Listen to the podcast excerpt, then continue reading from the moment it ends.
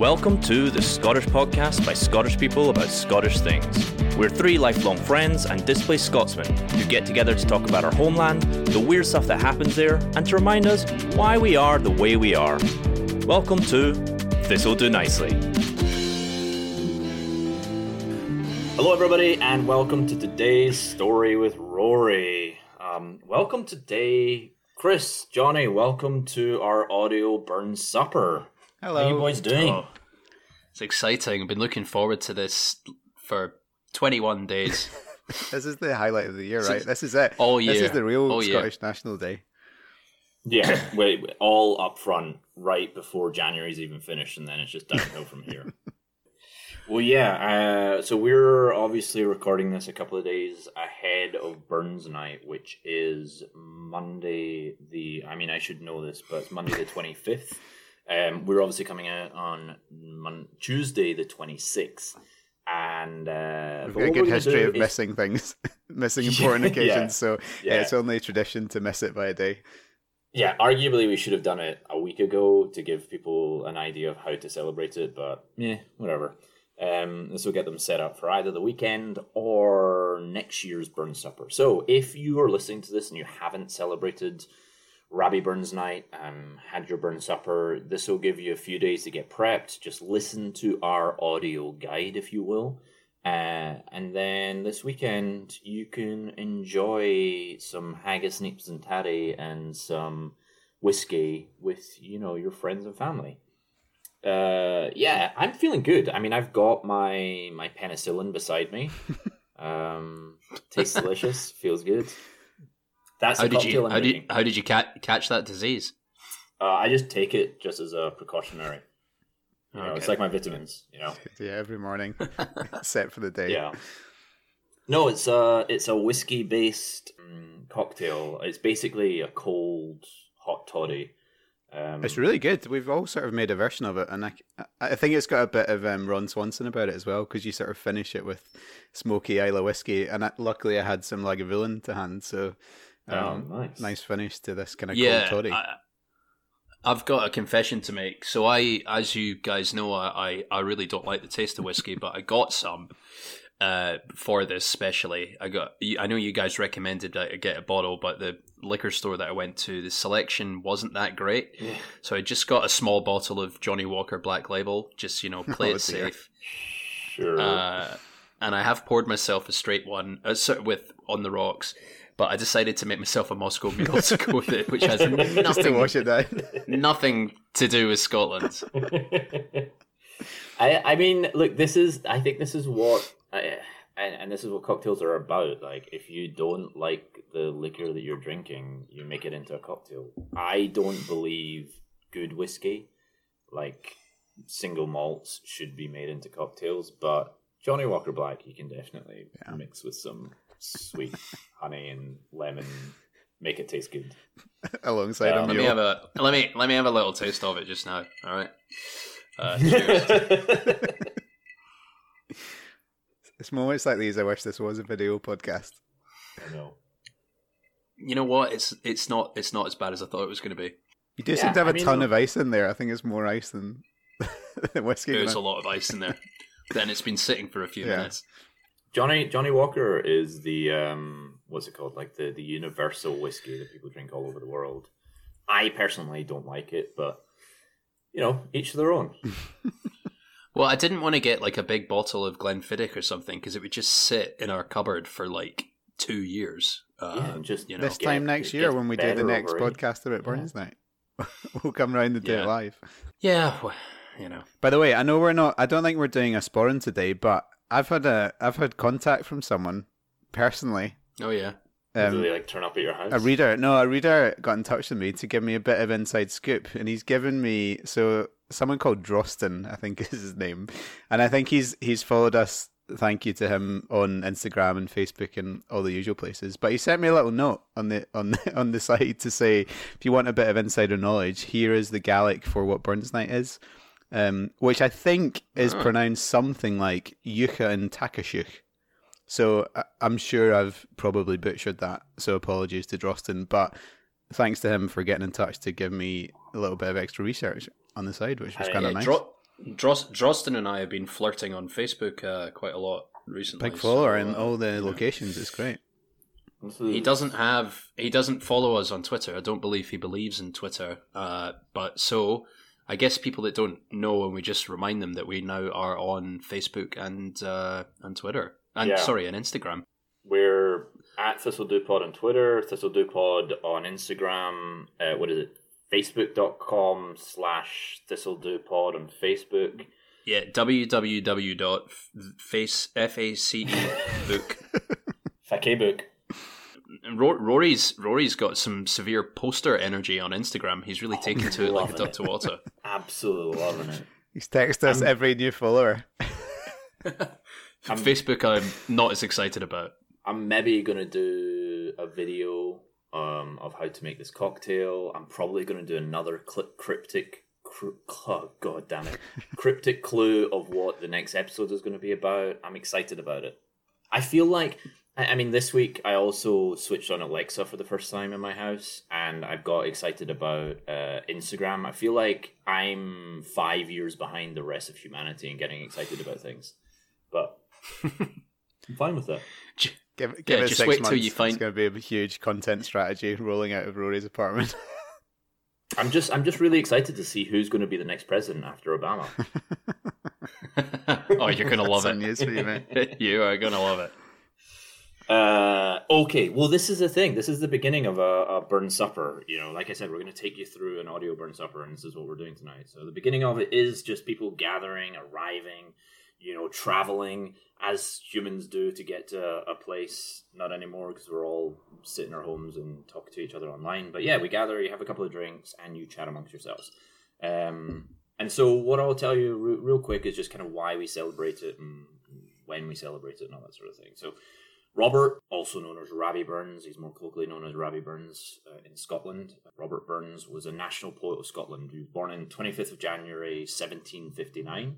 His poems and songs are read and celebrated around the world. We've mentioned him a couple of times in like our haggis episode because of his uh, poet, poem to a haggis, which we'll talk about later on, as well as Auld Lang Syne, which is his poem and song that is sang around the world at New Year's Eve. His first published book, Poems Chiefly in the Scottish Dialect, was um, published in July 31st, 1786, uh, and was, you know, an instant hit nationally, you know, because it was back in the 1700s and there weren't any other countries except for Britain, basically. I'm kidding, I'm kidding. Don't write in. Um, he- Excuse me, I think you'll find that we were already a country by then. 1776. almost, sort of, barely. Yeah. Uh, so he was a working class hero. He had a good education. He was pretty much self educated, but you know, voracious reader. But he was seen as or known as the noble peasant, uh, the ploughman's poet, because he had this very much a working class upbringing, a poor upbringing, but became a name in high society around Scotland and England. Uh, he was obviously, you know, being a bard and a poet and a storyteller, he was a talker. He was very well liked. He, he's described as having this kind of twinkle in his eye where everybody kind of liked him, uh, especially the ladies. He was definitely a shagger. And here's the thing: we're not going to talk about him and his entire life in this episode because there's too much to talk about him. We're just gonna. I'm just gonna give you this brief introduction of who he was.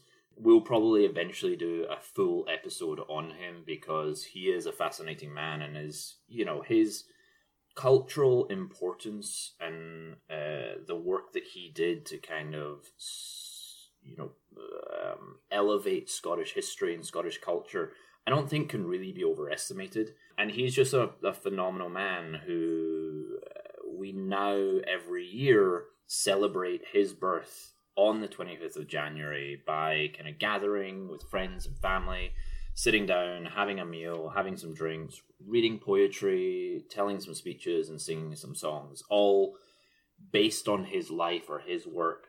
Um, and, you know, that's essentially it. That's what we do, and that's what a burn supper is. Any anything to add there, boys? I just think it is. I mean, we sort of said it earlier. It's it's kind of become the the real National Day of Scotland. Like we've talked before about St Andrew's Day and things, but in my mind, it feels like somehow a bigger event in a lot of ways and more associated with doing something every year, whereas I think a lot of times St Andrews isn't necessarily celebrated that greatly. Um, and so I, I think it is an interesting night and one that often brings people together in a way that feels very Scottish. Like it's all about getting together and socializing and drinking and eating and the sort of theatre around that. And so it's kind of a big moment in the Scottish calendar, I think. Yeah, maybe if St Andrews wasn't selling himself out to be the patron saint of Greece and Jamaica and Barbados and whoever else, then we'd we'd care a little bit more about him. But he's, you know, a sellout. Yeah, yeah, I agree. And there's definitely a lot more kind of you know, there's a lot more funny Burns jokes to be told and good poems to be read and songs to be sang. It's, it's definitely a much more joyous event. And also, I think it's part of this desire to keep the holiday season going. You know, we had Hogmanay, we got over the the hangover, and now let's have another party just to celebrate Burns. Uh, yeah, it's definitely derailed many a dry January in its time. oh, yes. Burns yes. So, yeah, this is it. So, everybody gets together it tends to be. It depends. Uh, you know, I think in St Andrews, Chris, when you and I were there at uni, there was a couple of burn suppers. Um, a couple of years ago, we had one at your house. I've had them in my own apartment. My local pub here in New York would have one every so often. And then, like, you know, golf clubs and, and bands and you know, theatre companies have their own Burns night and stuff. I think uh, that's uh, the thing a, that's quite nice about them is there's sort of a they can sound quite formal sometimes. Like if you go to like a proper organized one, it's like oh, there's things that happen at each point in the night, and but at the same time, it's like there's almost no formality to like you can do them with mates in your apartment, and like it doesn't really matter in a way. Yeah. And I like that there's sort of this scale of how extravagant or casual they can be, and and the sort of there's a flow to the night, but it doesn't really matter that much if you don't do the things, and there's some things you can do and some things you don't need to do, and all that kind of stuff. But I like that you can kind of make yeah, it right for the moment you're in, right? It, it doesn't take itself too seriously, yeah. which I think is nice. Um, and I yeah. think Robert Burns was an awful lot like that. A lot of his poems were tongue quite firmly in cheek. Um, and that's par- partly honouring his legacy. And yeah, it's ultimately just a good excuse to get together with your pals and um, have a good time and um, get drunk. Basically, that's what it's yeah. all about. Eat some good food, you know, have a few drinks. Yeah, no, you're you're, you're completely right. And we're going to go through uh, um, you know, an order of service almost. But there is n- absolutely no need to stick to this. This is just kind of suggested. Um, I took this off of, I think, a BBC website that just kind of gave you an idea of what the traditions are and what you could do. But there's to to both Chris and Johnny's point, you can kind of just wing it. The, the point is just to have fun and celebrate Burns and his work and his life. Um, the only thing that you absolutely have to do, uh, which I did on when I hosted it, is you need to print out a bunch of pictures and posters of Scottish heroes like Sean Connery and Andy Murray and pin them to your wall as a sort of ritual offering uh, to people. Uh, and you know, you guys came in and you you left you know thirty pieces of silver that, yes. under this uh, altar and a can of Irn-Bru, and then you were allowed into the home, and um, and then we went from there. Yeah, no, that's it. That your shrine to um, Scottish celebrities, you know, new and old. Yeah, if we if we did if we if we did it again this year, then we would have had Drew McIntyre. Sadly. So yeah, once you've made your shrine um, and all your people have gathered, so yeah, you, basically your your host will greet you and say a few words. I feel like we've done that.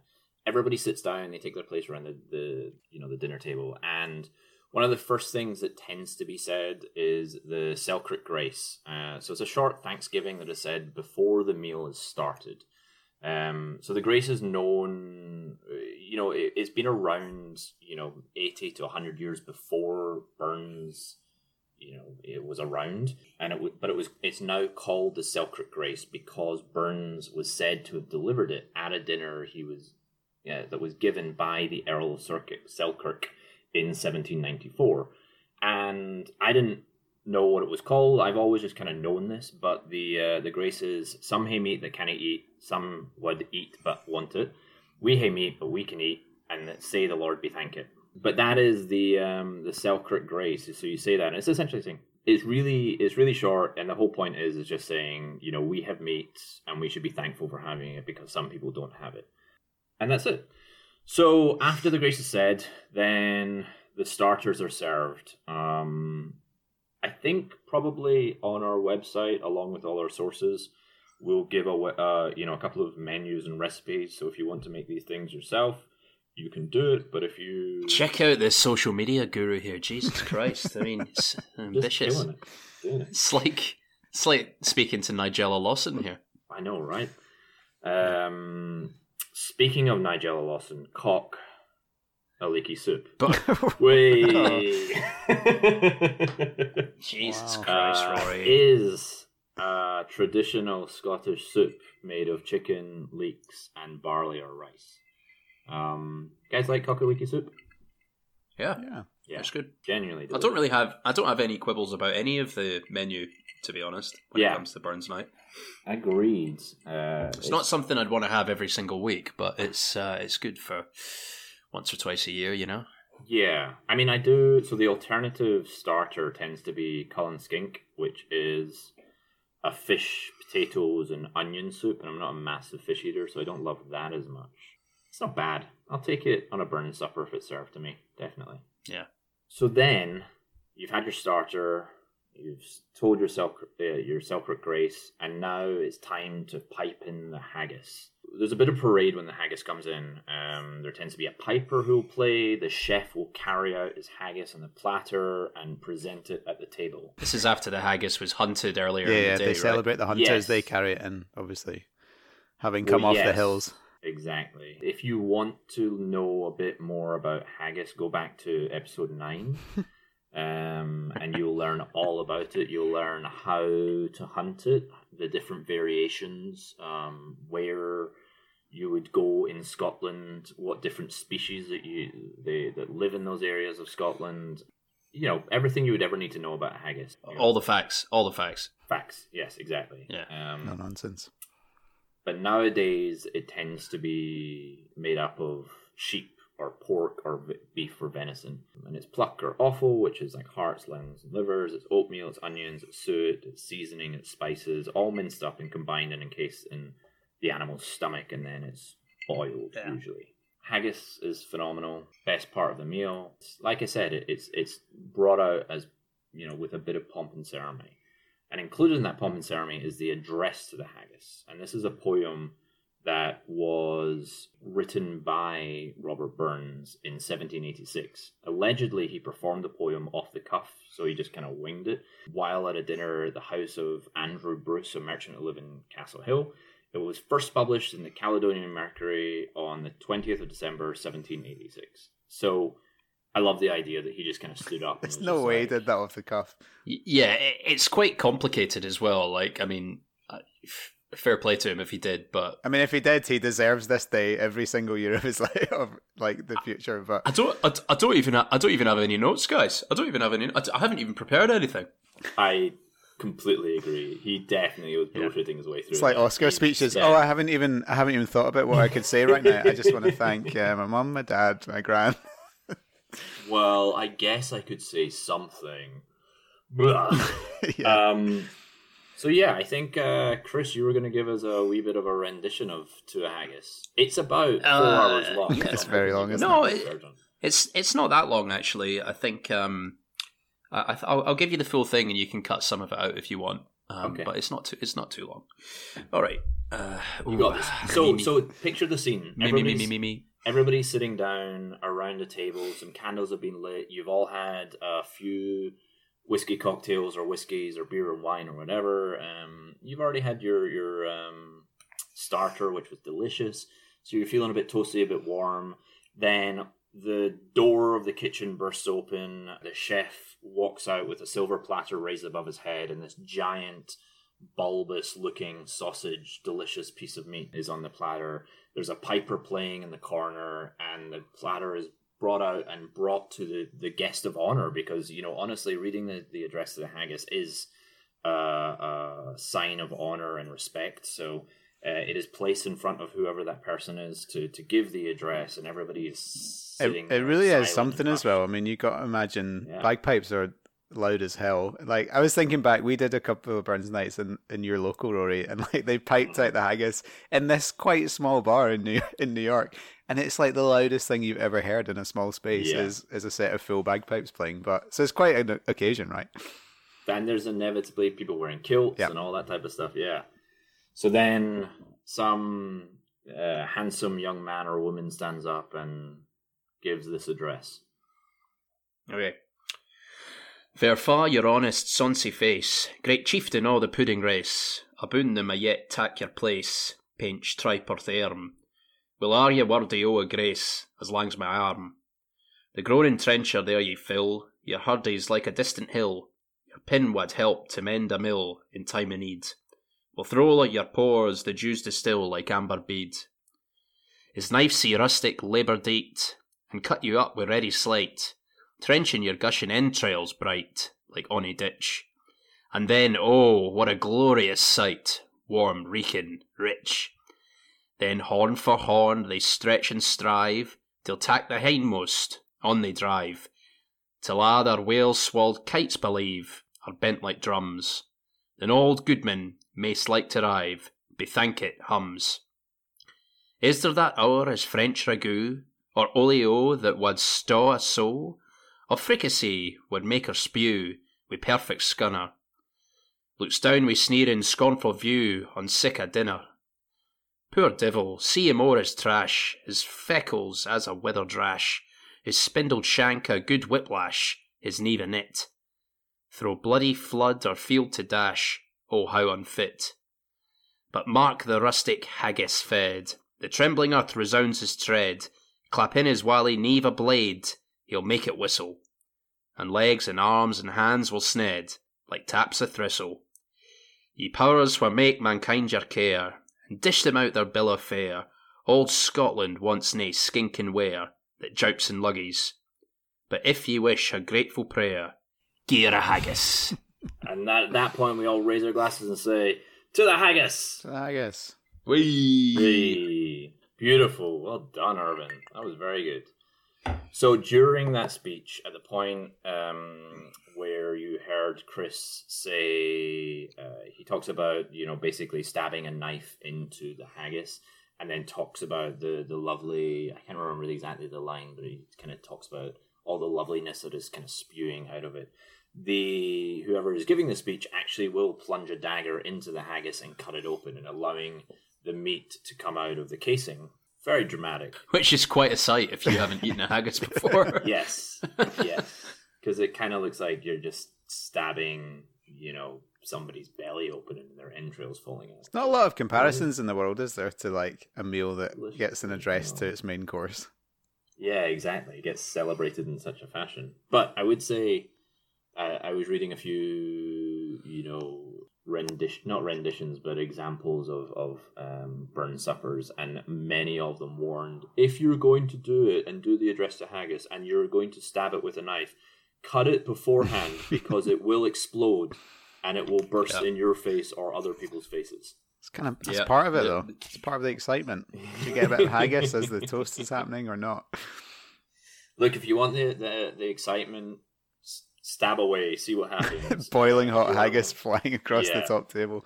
Oh, But maybe the safer way will just be give it a wee cut uh, ahead of time, release some of the pressure.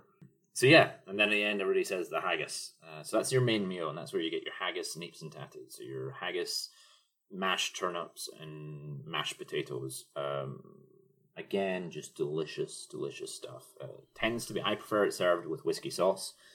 Um, that can either just be whiskey poured on your food, or you know, creamy whiskey sauce. Um, I do. I'm sure I told the story before of doing um, like one of the first years that I moved here, and I was making burn supper for Jane and her roommate, and the only haggis I could get a hold of was tinned haggis.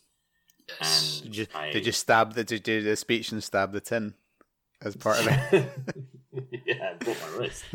No, but when I poured it out, it uh, it just looked like cat food. It was horrible. Here's- here's was my just- head. Is that why you have so many cats now?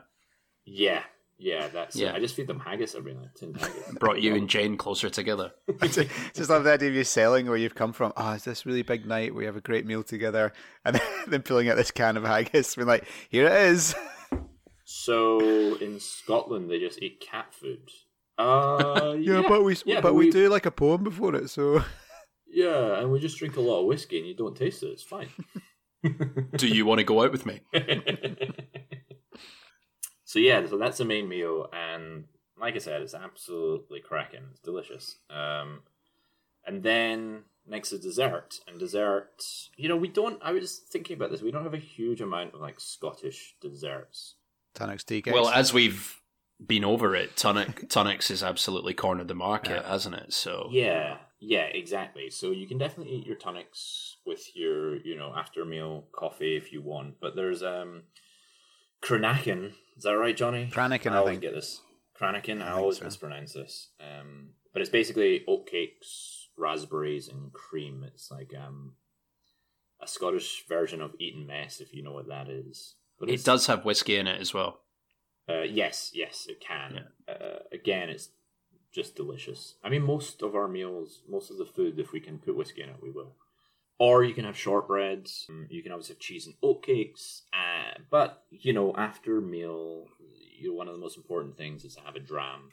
Everybody should have some whiskey. Um, if you're having a Burns supper, it's you know, it's part of celebrating Scottish culture.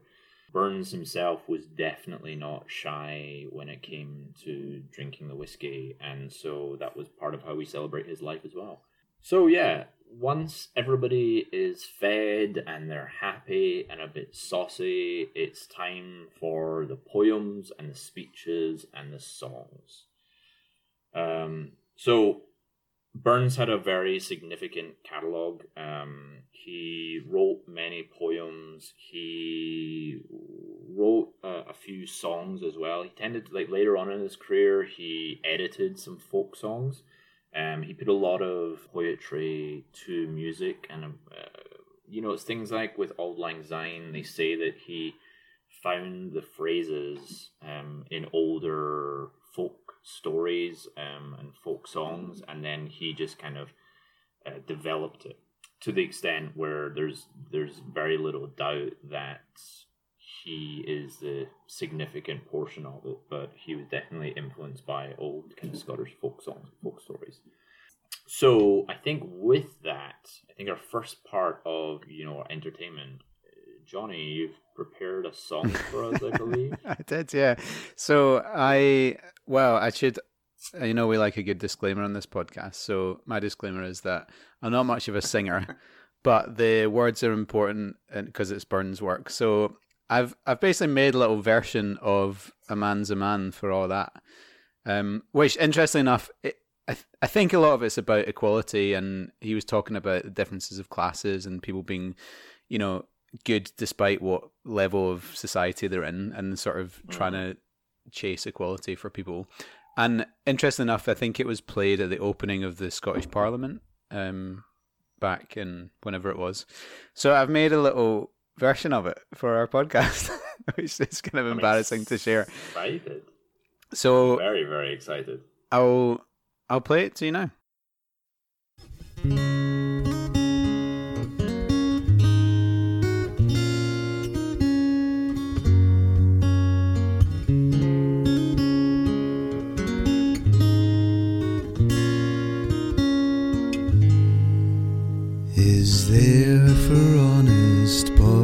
That hangs his head and o'er that the coward slave we pass him by we dare be poor for all that for all that and all that. Our toils obscure and all that. The rank is but the guinea stamp the man's the goat for all let us pray that come it may, as come it will for all that. That sense and worth o'er all the earth shall bear the gree and all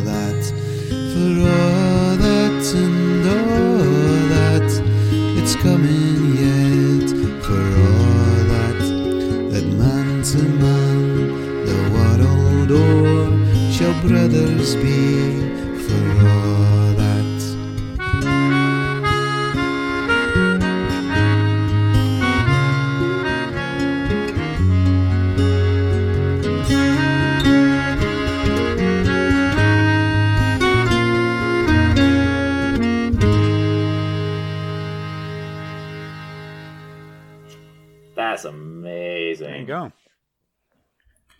You're very good at what you do, Johnny. yeah, you truly Thanks. are.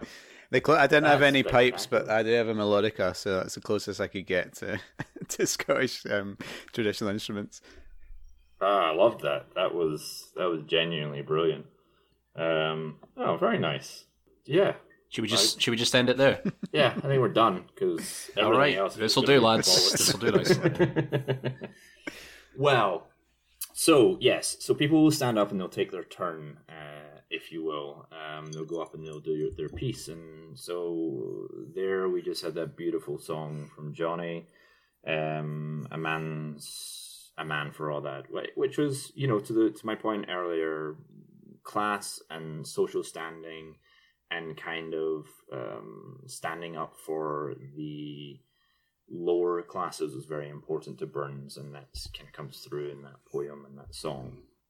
So after that, there tends to be, or along with the the entertainment, and we'll, get we'll have a poem later on, but um, we also have what is called the immortal memory, and the immortal memory is basically somebody will go up and they'll, you know, talk for a few minutes about Burns himself. Um, they will memorialize him in some way. They'll maybe talk about his cultural contribution to Scotland. Um, they will talk about his work. It or they'll just talk about his life. Um, you'll find that a lot of places will connect his uh, work to whatever they're doing themselves. So if you've got like maybe a Burns night in at a golf club, they'll talk about his connections to sports or St Andrews or something like that. Uh, if you have a gathering of musicians, they'll focus more on his songs. If you have a local swingers club getting together to celebrate Burns night, they'll talk about you know his dalliances with the ladies and his 13 children that he had, or the fact that he had a poem called The Fornicator, uh, you know, whatever it might be to kind of theme the, the speech towards your night. Um, like I said, I don't want to talk about Burns himself, but I am. I, I'm I'm really looking forward to getting some strongly worded letter from a local West Lothian swingers club saying that that's not why they celebrate Burns. I'm not saying that's why they celebrate it. I'm just saying that's a way that they could theme their night towards what interests them. That's true, There's actually. a That's a common good point. interest between them and Robert Burns. Like I said, I think I want to do an episode on Burns himself at some point, uh, spend some time really digging into him and his life. So, what I want to talk a wee bit more about is the history of Burns Nights and Burns clubs in particular. So, um, I'm going to quote from this great blog that I found by- somebody called Kirsty OUP-UK, um, which kind of sounds a little like UKIP, but um, she summed up the Burns Club very well. Uh, obviously, there'll be a link to the post on our website. Um, and if she is, I'm sorry. But basically, Burns clubs are societies of uh, Burnophiles, um, people that were just kind of obsessed with Burns. Um, in his lifetime, he was celebrated, and there's a lot of people around him that genuinely thought he was phenomenal and, and you know really respected his work. Um, they these clubs are devoted to the life and work of Robert Burns. Uh, they still exist today, but the first Burns Club was formed in Greenock in July twenty first, eighteen oh one. This club was known as the Mothers Club, and I'm not hundred percent sure why. Um, yeah, I got nothing to add. there. It's Mothers, just a weird mothers name. into Burns. yeah. Um, but the the members consisted of a number of Burns's friends and admirers. Uh, so they met on the fir- fifth anniversary of Burns's death in 1796 at his birthplace, and in this podcast we've talked about uh, a bunch of times like you know how every good idea comes in every good scottish idea comes from a pub hmm or people sitting Yes. around having a drink.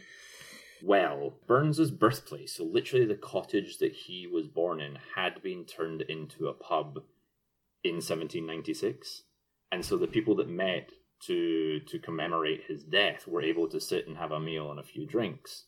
And with that, they ended up deciding that they were going to gather together on the anniversary of his birth, because that's obviously a nicer time to celebrate uh, and celebrate his life, his work, and all that type of stuff.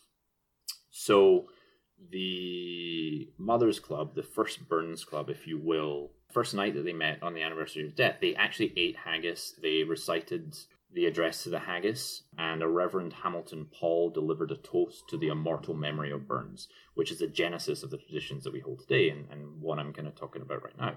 But they, like I said, they agreed to meet up in January to celebrate his birthday. They so they held the first Burns supper the following January in 1802 on the 29th Why were they so far out with his date? because they were just idiots. Luckily, by the next year, they got it right. They figured out when his actual date of birth was. So the second Burns night was held on the 25th of January. Is Um, it is it called the Mother's Club because they asked his mother when he was born and they should have asked him the first year? Mums That- always know. Mums do always know. So that's it. Probably in 1802, they asked her. They're your best height person.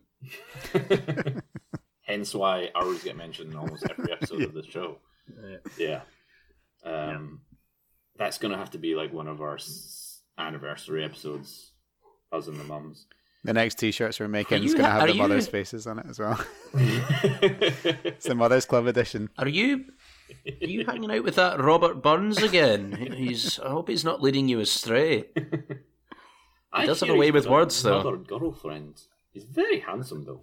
So over the years, the clubs grew, and they started popping popping up in a variety of different cities around Scotland and England. But the popularity of these clubs and the people that were celebrating his birth and his life and his work continued to grow. So by 1812, there was a club in India, then in Canada, then in the USA, then in Australia. Basically, everywhere Britain had a colony we were we created Burns clubs as well. As it should be. Yeah, yeah. You know, you got to spread the culture, right? That's what we're doing. We're just spreading culture. As the old the old phrase goes, the sun never set on a Burns club. Yeah, it's because they stayed up all night just getting pissed out of their face. It's just a big booze up, isn't it? Disguised as like a formal event. It's like, well, no, there's there's things that happen and there's poems and songs. It's like it's just a night in the pub, effectively. If we read a poem, then it makes it Yeah, classy. it's like, Yeah. oh, oh, but it's an event. It's lo- lovely. Yeah, really nice. There, there's been a bunch of other clubs. What I liked is that one of the oldest continuously active Burns clubs in the world is the Irvine Burns Club. Um, so, Yeah, it is. June 1826, um, the Irvine Burns Club was formed. So, this is 30 years after his death. And it was formed by 12 people. Five of them knew Burns, and two were uh, personal friends. Um, and they have continued to meet every single year. Um, do you know them, Chris? Are you part of this club? Uh I don't want to talk Well, about it. see, the thing is, they, they what they do, what they're famous for, is sending letters to prominent people and asking them to join, specifically prominent Scottish people. So, what with you being Scottish, being you know as prominent Being as prominent, you are, yeah. and sharing their Hmm. name, You know what? This is why we've got social media. Uh, you know, I think this is uh, a, a good opportunity to uh, really ramp things up and start a harassment campaign. so Definitely need to get someone from the Irvine Club into the podcast at some point. well, maybe, Who is I can't rem- I can't remember who the, the clan the clan was that uh, when we did our clan episode, like the Irvine's mortal enemies. I think it was. Uh, don't don't you have it tattooed on your arse? I can't remember exactly who it was, but I can just imagine them being say it's like the Alexanders, like oh, we're not letting those fucking Alexanders in our Irvine club. Robert Burns, they probably can't even recite to a haggis. Well, so obviously, like I, I there, there's no, as far as I could see, there's no Angus Burns Club, there's no Naismith Burns Club, or Ross. I did look for a Ross Burns Club as well, but um, so I went down a hole of the Irvine Burns Club a little bit, uh, and I found the Irvine Lasses Club as well. So I'm assuming, I'm in, I'm in that. Where you, yeah, it's just you and your mum. I don't know, is your sister like she's she's taking a different name, so I don't know if she's. she's allowed yeah, she, she got kicked out the day she got married.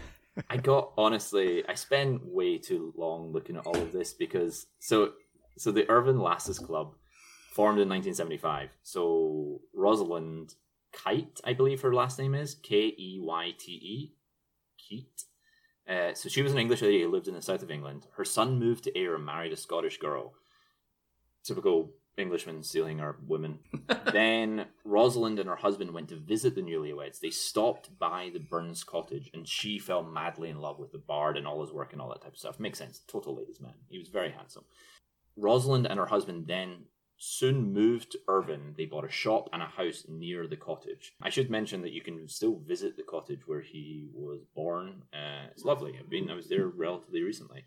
Nice little tour. Anyway, so they bought this cottage and this house. Rosalind then tried to join the Irvine Burns Club, the original one, the the longest running one, uh, and she was told that it was for men only. This is 1975, by the way. And a lot of these clubs were men's clubs. It's a golf club. That's just what they did. Well, they actually had a lot of ties to the Freemasons because Burns himself was a Freemason as well. But It's definitely a handshake, isn't it?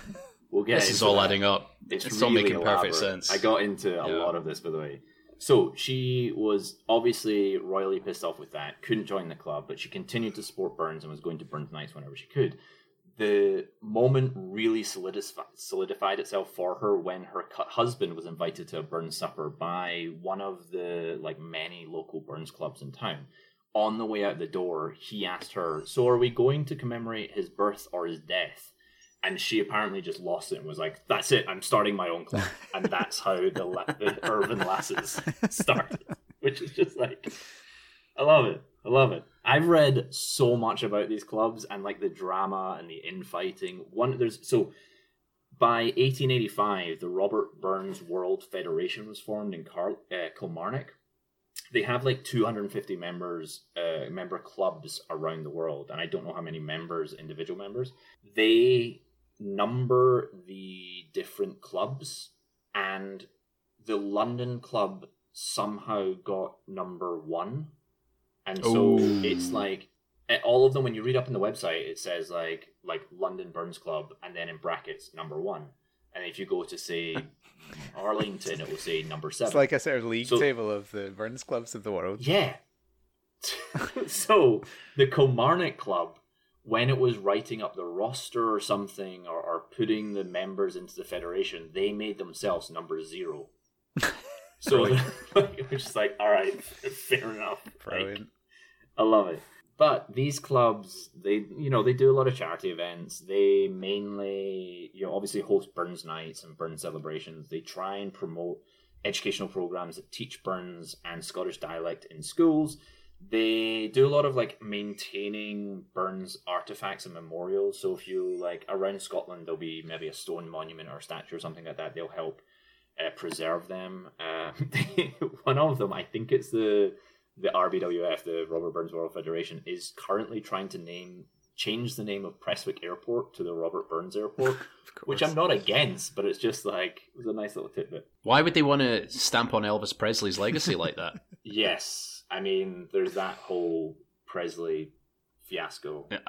I, I, let's just let's just leave that hanging there so that people who don't know that story. episode right there. What? Doesn't Prestwick still say on the side of it "Pure Dead Brilliant," or is, have they got rid of Yes. that? It does. Yeah. I believe they still have it. Yeah, I mean last I I believe it still has the Graceland Cafe as well, which is brilliant. It's just nonsensical. Um, so yeah, if you're, and, and that's it. That's the Burns clubs. Like I said, they just celebrate him and his life and his work. But if you're wherever you are and wherever you live, look up. If you're very interested in Robert Burns, look him up. Look up the, the clubs in your area. The, the in North America, there is the Robert Burns Association of North America. That is the equivalent of the World Federation. So they help organize the different clubs around the country.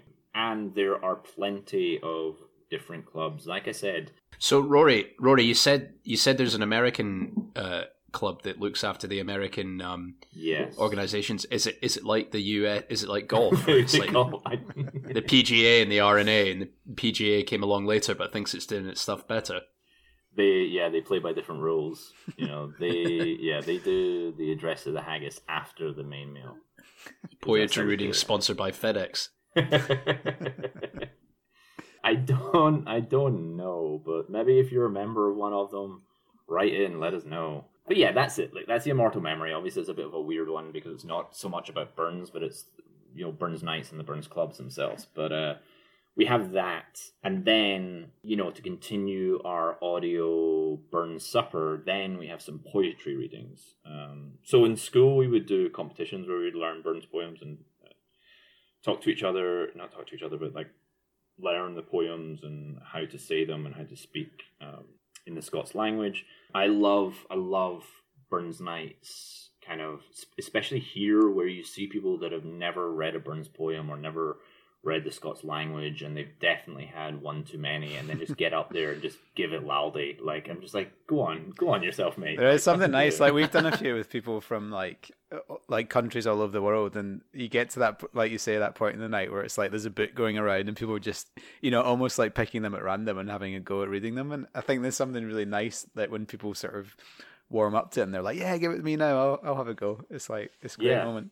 and it goes back to what we were saying at the beginning It's there's no shame there's no um, you know you, you can't get it wrong just go up do your best and have fun with it if you mispronounce a word so what like we You'll hear from the Irvine in Club if you get it wrong.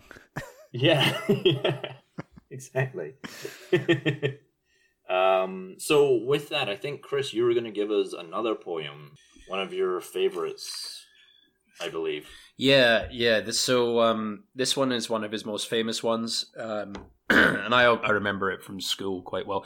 And just to go back to the fact the um, poetry competitions that we had in school, it still wrangles me that I uh, came second in our school poetry competition to who? two years in a row. I think Wow. Sandy. what a dick Yeah, but I I got my own back in the public speaking competition, which I won every single year, basically. Yeah. And, but she always won the poetry, so in your face not you know I'm I'm nearly I'm nearly 35 Still not over to it. go.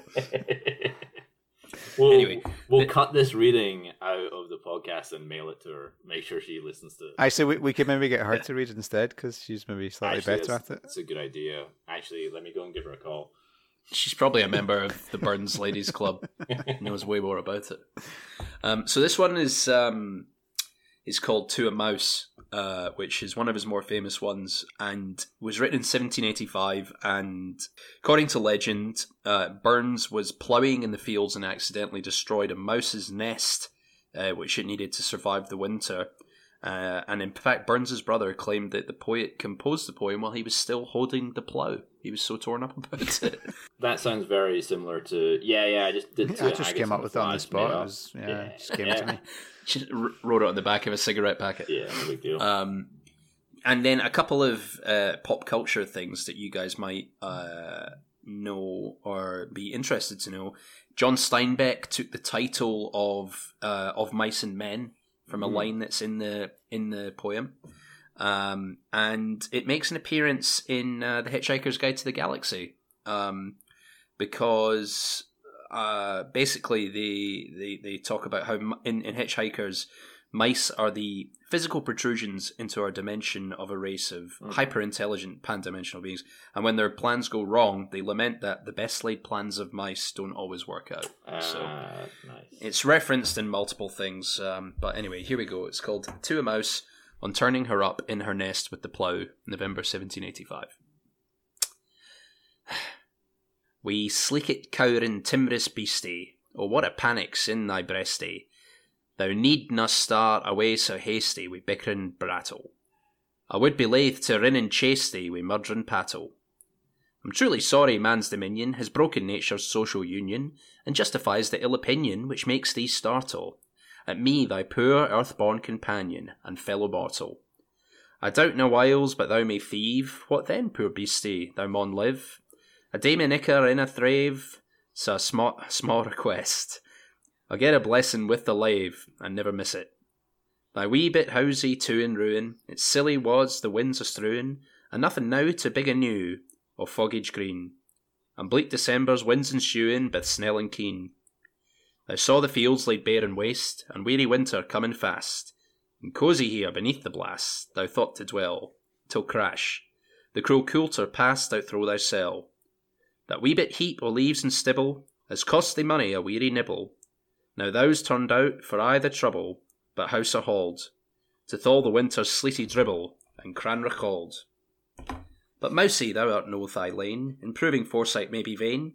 The best laid schemes of mice and men gang after gley, and Lee is naught but grief and pain for promised joy. So thou art blessed compared with me, the present only toucheth thee, but och, I backward cast my eye on prospects drear, and forward though I canna see, I guess and fear. Ah, well done. That was that was very good. Yeah, I just wrote that while I was ploughing. I mean, certainly Yeah. worth a second place in something.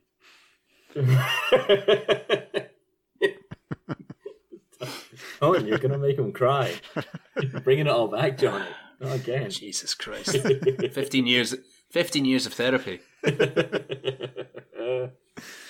Ah, that was beautiful. That was beautiful, Chris. Um, so, yeah, the after like like Chris said, you know, you kind of Chris or Johnny said, you kind of pass the book around. Everybody, you know, takes their turn, says their their their poem, uh, and it's it's honestly a lot of fun. Just kind of standing up and, and doing your your bit.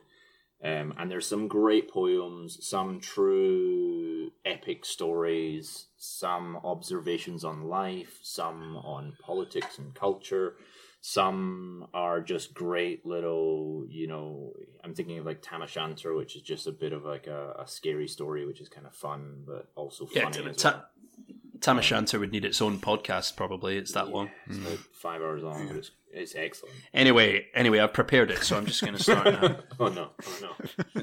so after that, uh, and this is one I wasn't familiar with, but I googled it a wee bit, and it seems that a lot of people are doing it now. But have you guys heard of the the toasts to lassies? Yeah.